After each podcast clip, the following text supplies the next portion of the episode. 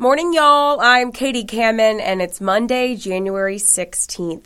On this date in 1996, Jamaican authorities opened fire on a seaplane they believed belonged to a drug trafficker, but that was a mistake. Aboard the plane were two well known rock stars. Do you remember who they were? I'll have that answer coming up. But first, let's head over to the Live 5 First Alert Weather Center to see what your Monday forecast has in store. All right, good morning to you, meteorologist Joey Sovine here on this Monday morning where we're starting out cold. Lots of frost as you head outside these morning temperatures in the upper 50s at noon. We'll go in the low 60s this afternoon under a mostly sunny to partly cloudy sky. So a cool day, but not as chilly as this weekend. Tomorrow morning, temperatures will start out in the 40s, so those mornings are going to get a little milder out there. High tomorrow, 72. 72 degrees. Clouds will increase late in the day Tuesday. A couple of showers possible. Wednesday looks dry at 76. Will be a 74 on Thursday. After that, cooling down a little bit headed toward the weekend, along with the chance of a couple of showers. You're listening to Morning Y'all, your local headlines and first alert weather forecast from the Low Country's news leader, Live 5 News. And now your morning headlines. National parks are offering free admission today in honor of Martin Luther King Jr. Day to visit any of the more than 400 national parks throughout the country. Our Emily Johnson was at Fort Sumter and tells us more about the Free Parks event. Visitors at Fort Sumter told me that they think that offering free admission to these national parks is a great way to bring out more people to learn about the history behind some of the notable places in South Carolina. Over 400 national parks throughout the country are offering free admission on MLK Day.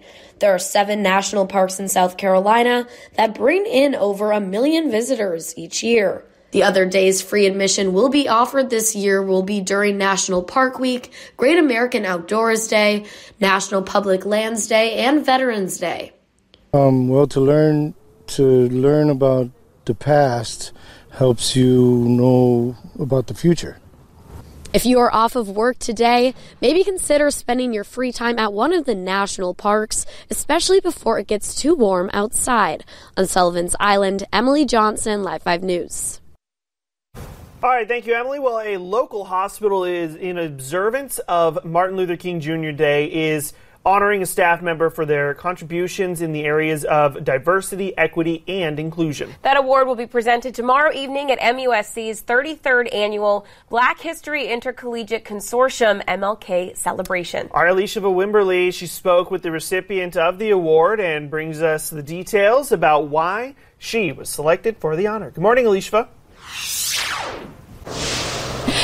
Yeah, good morning, Nick and Katie. Well, this year, MUSC is recognizing Dr. Lauren Gellar, a associate professor and director of Division of Healthcare Studies. Now, Dr. Gellar says she is incredibly humbled by the award, but it's been a team effort with many other people. She says she hopes tomorrow's celebration, which is free and open to the public, will motivate everyone to continue working toward increasing diversity and inclusion in the healthcare workforce. Throughout the years, MUSC officials say Dr. Gellar has worked to increase access to higher education to students of color for rural, first generation, and disadvantaged students. She's worked with community colleges to bring students into pre-health profession tracks with the goal of decreasing financial barriers. She's also created a mentorship program to help students with self-confidence and advocated for the MUSC to take challenges students may have faced into account during the admissions process. If we can educate people from within those communities and then they can serve those communities, I think we're going to have an amazing impact on the health of individuals in the state of South Carolina. Tomorrow's event runs from 6:30 to 8 p.m. and will be hosted by the Citadel at the Holliday Alumni Center, located at 69 Hagood Avenue. Reporting live in Charleston County, Alicia Wimberly, Live 5 News. Thank you, Alicia. Well, another way that Charleston is marking Martin Luther King Jr. Day is the Y the YWCA's holiday parade. There will be floats, bands, dancers, and more this year. Organizers say the parade will start this morning at 10:30 at Burke High School and make its way through downtown Charleston. The theme of this year's celebration is "Do the Work" in honor of King's legacy. Ahead of today's holiday, a sculpture commemorating Dr. Martin Luther King Jr. and his wife, Coretta Scott King, that was unveiled in Boston last week. According to its mission statement, Embrace Boston is an organization that seeks to dismantle systemic racism through intersectional disciplines, including art. The design of the memorial, located in Boston Common, was based on a photo of the couple hugging after Dr. King learned he'd won the Nobel Peace Prize back in 1964. Several of the King's descendants were there at the unveiling. How cool. The deadline to apply for FEMA disaster assistance is fast approaching. Renters and homeowners in Charleston and Georgetown counties have until next Monday to apply. That's January the 23rd. The assistance is for people who have damage to their property after Hurricane Ian. FEMA says the money can be used for temporary housing as well as home repairs to make your home safe and accessible. A link to register for assistance can be found under the big red box on live5news.com. Public dollars for private schools. That's the bill heading to the state Senate floor this week. The bill would give some families up to $6,000 a year for private school tuition. This is not the first time a bill like this has been introduced. Last year, the bill died after lawmakers couldn't agree over a standardized test for students using that money. The bill made it through the Senate's Education Committee last Thursday. Republican Senate Majority Leader Shane Massey says it will go to the Senate floor tomorrow for debate.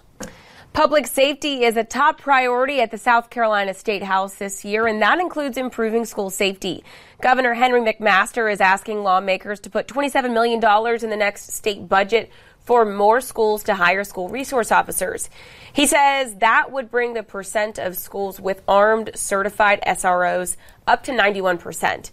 McMaster is also asking for another three and a half million to create the Center for School Safety and Targeted Violence at the old Gilbert Elementary School in Lexington County.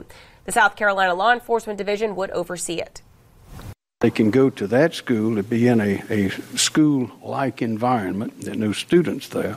And they'll be able to have drills and learn CPR and all the things that they'll need to know the, how to operate and respond in those kind of cases. The governor is also proposing SLED partner with the FBI and Homeland Security to provide training at the center and share best practices. It's been seven years since an unknown gunman killed 26 year old Antoine Green at a barbershop off Savage Road. Deputies are hoping someone will come forward with information to help them solve the cold case. They say Green was sitting on the couch in Marvin's barbershop back on January 15, 2016. That's when a man opened the front door and shot him. No arrests have been made in Green's death.